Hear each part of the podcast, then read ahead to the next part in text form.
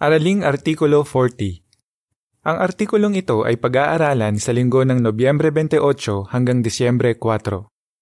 Pag-akay sa marami, tungo sa katwiran. Temang teksto Ang mga umaakay sa marami tungo sa katwiran ay magniningning na gaya ng mga bituin magpakailanman.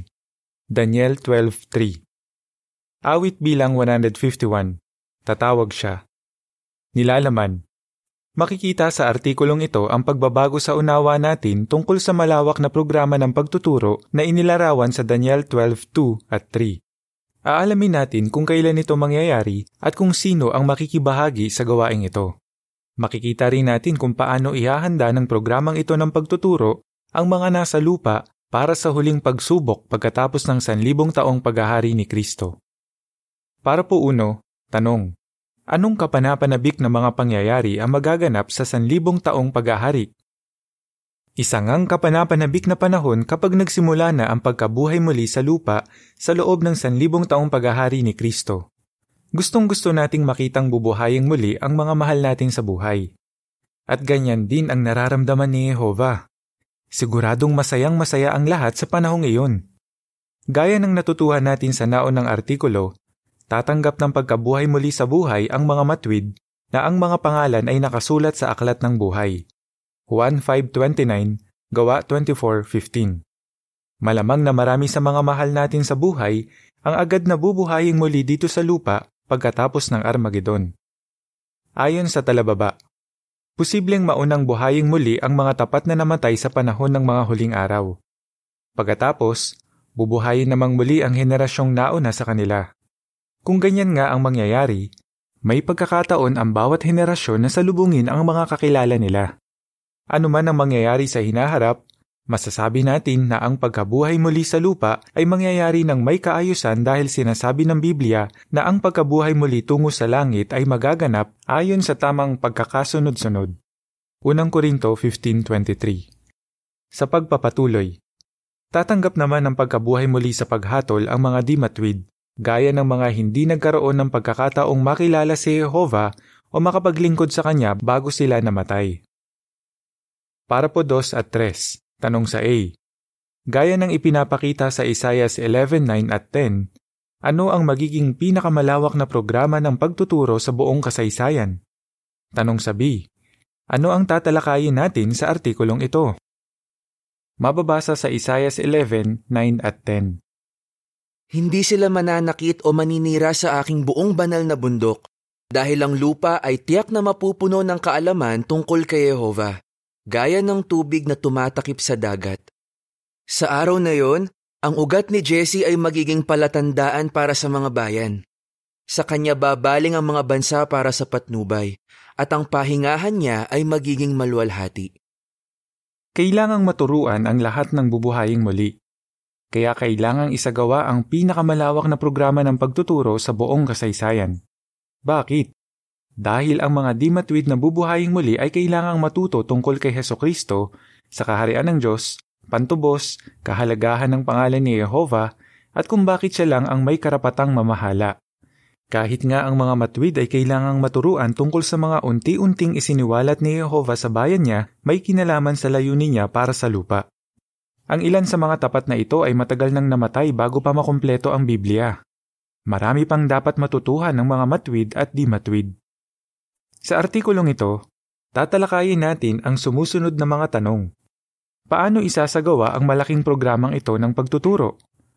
Bakit mahalaga ang magiging tugon ng mga tao sa pagtuturong ito para mapasulat ng permanente ang pangalan nila sa aklat ng buhay? Mahalaga para sa atin ngayon na masagot ang mga tanong na iyan. Gaya ng matututuhan natin, makakatulong ang ilang kahangahangang ulat sa mga aklat ng Daniel at Apokalipsis para linawin ang pagkaunawa natin sa mga mangyayari kapag binuhay muli ang mga patay. Una, talakayin muna natin ang kapanapanabik na mga pangyayari na inihula sa Daniel 12.1 at 2. Ang mga natutulog sa alabok ay magigising. Para po 4 at 5, tanong. Ano ang sinasabi ng Daniel 12.1 tungkol sa panahon ng wakas? Mababasa sa Daniel 12.1 Sa panahong yon, tatayo si Miguel, ang dakilang prinsipe na nakatayo alang-alang sa iyong bayan. mararanasan ng isang panahon ng kapighatian na hindi pa nangyayari mula nang magkaroon ng bansa hanggang sa panahong yun. At sa panahong yun, makatatakas ang iyong bayan, ang lahat ng nakasulat sa aklat. Ipinapakita sa aklat ng Daniel ang pagkakasunod-sunod ng kapanapanabik na mga pangyayari na magaganap sa panahon ng wakas. Halimbawa, sinasabi ng Daniel 12.1 na si Miguel o si Heso Kristo ay nakatayo alang-alang sa bayan ng Diyos. Natupad ang bahaging iyan ng hula noong 1914 nang atasan si Jesus bilang hari ng kaharian ng Diyos sa langit. Pero sinabi rin kay Daniel na tatayo si Jesus sa isang panahon ng kapighatian na hindi pa nangyayari mula nang magkaroon ng bansa hanggang sa panahong iyon. Ang panahong ito ng kapighatian ay ang malaking kapighatian na binanggit sa Mateo 24.21. Tatayo si Jesus o kikilos para ipagtanggol ang bayan ng Diyos sa pagtatapos ng panahong ito ng kapighatian, ang Armageddon. Tinukoy sila ng aklat ng Apokalipsis bilang malaking pulutong na lumabas mula sa malaking kapighatian. Apokalipsis 7, 9 at 14. Para po sa is, tanong. Ano ang mangyayari pagkatapos makaligtas ang malaking pulutong sa malaking kapighatian? Ipaliwanag. Mababasa sa Daniel 12.2 Marami sa mga natutulog sa alabok ng lupa ang magigising. Ang ilan tungo sa buhay na walang hanggan, at ang iba tungo sa kahihiyan at walang hanggang kadustaan. Ano ang mangyayari pagkatapos na makaligtas ang malaking pulutong sa panahong ito ng kapighatian? Ang hulang ito ay hindi tumutukoy sa isang makasagisag o espiritual na pagkabuhay muli ng mga lingkod ng Diyos na mangyayari sa mga huling araw, gaya ng pagkaunawa natin dati. Sa halip, ang tinutukoy rito ay ang pagkabuhay muli ng mga patay na mangyayari sa bagong sanlibutan. Bakit natin nasabi iyan? Ang salitang alabok ay ginamit din sa Job 17.16 bilang katumbas ng salitang libingan. Ipinapakita nito na ang tinutukoy sa Daniel 12.2 ay literal na pagkabuhay muli na mangyayari pagkatapos ng mga huling araw at ng digmaan ng Armageddon. Para po 7, tanong sa A. Ano ang ibig sabihin na ang ilan ay bubuhaying muli tungo sa buhay na walang hanggan? Tanong sa B. Bakit ito mas mabuting pagkabuhay muli? Sinabi ng Daniel 12.2 na ang ilan ay bubuhaying muli tungo sa buhay na walang hanggan. Ano ang ibig sabihin nito?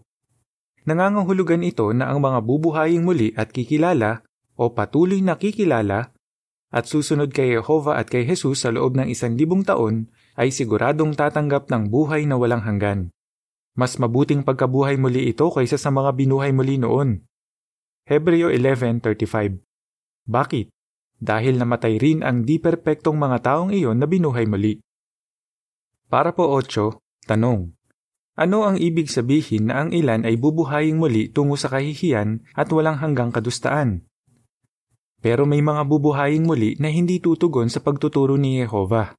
Inihula ni Daniel na ang ilan ay bubuhaying muli tungo sa kahihiyan at walang hanggang kadustaan.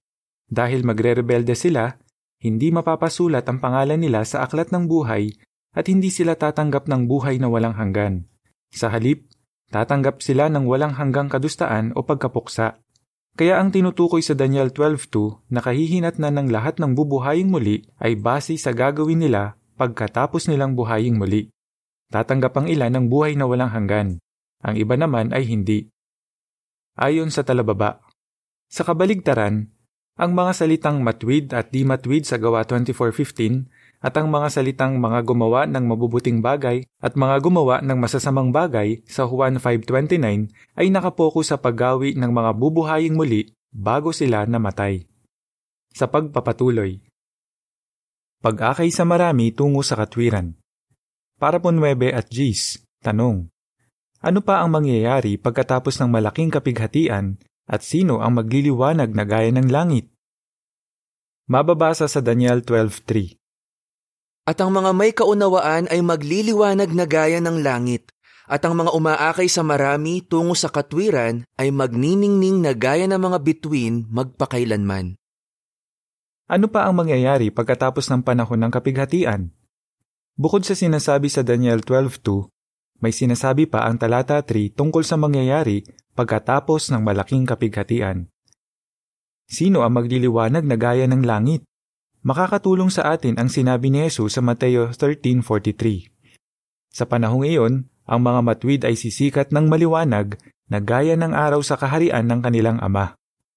Sa konteksto nito, may sinabi si Jesus tungkol sa mga anak ng kaharian o ang mga pinahirang kapatid niya na kasama niyang maglilingkod sa kaharian sa langit. Mateo 13.38 Kaya ang tinutukoy sa Daniel 12.3 ay ang mga pinahiran at ang gagawin nila sa loob ng sanlibong taong paghahari. Para po 11 at 12, tanong. Ano ang gagawin ng 144,000 sa loob ng isan libong taon? Paano aakayin ng mga pinahiran ang marami tungo sa katwiran? Makikipagtulungan ang mga pinahiran kay Heso Kristo para pangunahan ang programa ng pagtuturo na gagawin sa lupa sa loob ng isang libong taon. Hindi lang magiging hari ang 144,000, maglilingkod din sila bilang mga saserdote. Kaya tutulong sila sa pagpapagaling ng mga bansa at tutulungan nila ang mga tao na unti-unting maging perpekto. Apokalipsis 22.2 Siguradong napakasaya ng mga pinahiran. Sino ang kasama sa marami na aakayin tungo sa katwiran? Kasama sa kanila ang mga bubuhaying muli at ang mga makakaligtas sa Armageddon, pati na ang magiging anak ng mga ito sa bagong sanlibutan. Sa katapusan ng isan libong taon, magiging perpekto ang lahat ng nabubuhay sa lupa. Kaya kailan mapapasulat ng permanente ang pangalan nila sa aklat ng buhay? Ayon sa caption ng larawan para sa Parapo 11, makikipagtulungan ng 144,000 kay Heso Kristo para pangunahan ang programa ng pagtuturo na gagawin sa loob ng isan libong taon. Ang huling pagsubok Para po 13 at 14, tanong. Ano ang kailangang patunayan ng lahat ng perpektong tao sa lupa bago sila tumanggap ng buhay na walang hanggan? Tandaan na ang pagiging perpekto ay hindi nangangahulugang siguradong tatanggap na ang isa ng buhay na walang hanggan. Halimbawa, Perpekto sina Adan at Eva. Pero kailangan nilang maging masunurin sa Diyos na Yehova bago sila tumanggap ng buhay na walang hanggan. Nakakalungkot, sumuway sila sa Kanya. Ano ang mangyayari sa mga nasa lupa sa katapusan ng isan libong taon? Magiging perpekto na silang lahat. Lubos bang susuporta ang lahat ng perpektong taong iyon sa pamamahala ni Yehova magpakailanman? O tutulad sila kina Adan at Eva na hindi naging tapat kahit perpekto sila? Kailangang masagot ang mga tanong na ito. Pero paano? Para po 15 at 16, tanong sa A. Kailan magkakaroon ng pagkakataon ang lahat ng tao na ipakitang tapat sila kay Jehova? Tanong sa B. Ano ang magiging resulta ng pagsubok na ito? Ibibilanggo si Satanas sa loob ng isan libong taon. Sa panahong iyon, hindi niya maililigaw ang sinuman. Pero pagkatapos ng isan libong taon, pakakawalan si Satanas mula sa bilangguan. Pagkatapos, sisikapin niyang iligaw ang perpektong mga tao. Sa panahon ngayon ng pagsubok, magkakaroon ng pagkakataon ang lahat ng perpektong tao sa lupa na ipakita kung paparangalan nila ang pangalan ng Diyos at susuportahan ang pamamahala niya. Nakadepende sa gagawin ng bawat isa sa panahong iyon kung mapapasulat ng permanente ang pangalan nila sa aklat ng buhay. Sinasabi ng Biblia na may mga hindi magiging tapat gaya ni Adan at Eva at tatanggi sa pamamahala ni Jehova. Ano ang mangyayari sa kanila? Sinasabi ng Apokalipsis 20.15. Ang sino mang hindi nakasulat sa aklat ng buhay ay inihagi sa lawa ng apoy. Oo, ang mga magre-rebelde ay lubusang pupuksain, pero makakapasa sa huling pagsubok ang karamihan sa perpektong mga tao. Kaya permanente nang mapapasulat ng pangalan nila sa aklat ng buhay sa panahon ng wakas. Para po 17, tanong. Ano ang sinabi ng anghel kay Daniel na mangyayari sa panahon natin? Talagang ang kapanapanabik ang mga pangyayaring ito sa hinaharap. Pero may sinabi rin ng isang anghel kay Daniel na ilang mahalagang bagay tungkol sa panahon natin. Ang panahon ng wakas. Mababasa sa Daniel 12.4 At ikaw, Daniel, Ilihim mo ang mga salita at panatilihing natataka ng aklat hanggang sa panahon ng wakas. Marami ang magpaparoot pa rito at sasagana ang tunay na kaalaman. Sa talata 8 hanggang 10 Narinig ko ito pero hindi ko naintindihan, kaya sinabi ko, O Panginoon ko, ano ang kalalabasan ng mga bagay na ito? Sinabi niya, Humayo ka, Daniel, dahil ang mga salitang ito ay mananatiling lihim at natatakan hanggang sa panahon ng wakas. Marami ang maglilinis at magpapaputi ng kanilang sarili at sila ay madadalisay. at ang masasama ay gagawa ng masama, at walang isa man sa kanila ang makauunawa, pero maiintindihan ito ng mga may kaunawaan. Sinabi ng anghel kay Daniel, sasagana ang tunay na kaalaman. Oo, ang hulang iyan sa aklat niya ay mas maiintindihan ng bayan ng Diyos. Sinabi pa ng anghel na sa panahong iyon, ang masasama ay gagawa ng masama at walang isa man sa kanila ang makauunawa. Para po 18, tanong, ano ang malapit ng mangyari sa masasama? Sa ngayon, parang hindi napaparusahan ang masasama, pero malapit ng hatulan ni Jesus ang mga tulad kambing at ibubukod niya ang mga tulad tupa mula sa kanila. Hindi makakaligtas sa malaking kapighatian ang masasamang taong ito, at hindi rin sila bubuhaying muli sa bagong sanlibutan. Ang mga pangalan nila ay hindi mapapasulat sa aklat ng alaala na binanggit sa Malakias 3.16. Para po 19, tanong, ano ang dapat nating gawin ngayon at bakit? Ngayon na ang panahon para patunayan na hindi tayo kabilang sa masasama. Mababasa sa Malakias 3.16 hanggang 18. Nang panahong yon, nag-usap-usap ang mga natatakot kay Yehova, kausap ng bawat isang kasama niya, at pinakinggan silang mabuti ni Yehova. At isang aklat ng alaala ang isinulat sa harap niya para sa mga natatakot kay Yehova at para sa mga nagbubulay-bulay sa pangalan niya. At sila ay magiging akin, ang sabi ni Yehova ng mga hukbo. Sa araw na gagawin ko silang espesyal na pag-aari. Mahahabag ako sa kanila, gaya ng pagkahabag ng isang tao sa anak niya na naglilingkod sa kanya. At muli ninyong makikita ang pagkakaiba ng matwid at ng masama, ng naglilingkod sa Diyos at ng hindi naglilingkod sa Kanya. Tinitipon na ni Jehova ang mga itinuturi niya bilang espesyal na pag-aari o ang mga minamahal niya. Siguradong gusto nating mapasama sa kanila. Para po 20, tanong. Ano ang ipinangako kay Daniel? At bakit ka nasasabik sa katuparan ng pangakong iyan? Talagang kapanapanabik ang panahong kinabubuhayan natin. Pero marami pang kahanga-hangang bagay ang malapit ng mangyari. Malapit na nating makita ang pagpuksa sa lahat ng masama. Pagkatapos, makikita natin ang katuparan ng pangako ni Jehova kay Daniel. Sa wakas ng mga araw, babangon ka para tanggapin ang iyong bahagi. Daniel 12.13 Nasasabi ka na bang makita ang araw na babangon si Daniel at ang mga mahal mo sa buhay?